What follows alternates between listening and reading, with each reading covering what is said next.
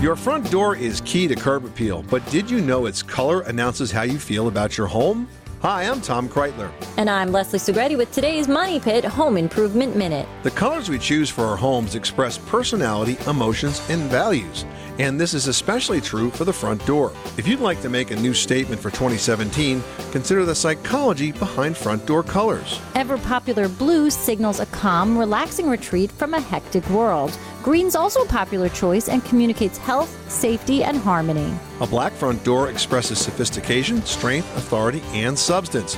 Finish that door in red instead to announce a vibrant home filled with life, energy, and excitement. A brown door conveys warmth, stability, and reliability, but deeper shades can communicate a desire for privacy or even isolation. So know exactly what you mean to say before selecting a new front door finish. I'm Leslie Segrete. And I'm Tom Kraeutler. For more Money Pit home improvement tips, visit MoneyPit.com. You live in a money pit. Traffic jams, tailgating, pileups. Ugh, the joys of driving. How could it get worse?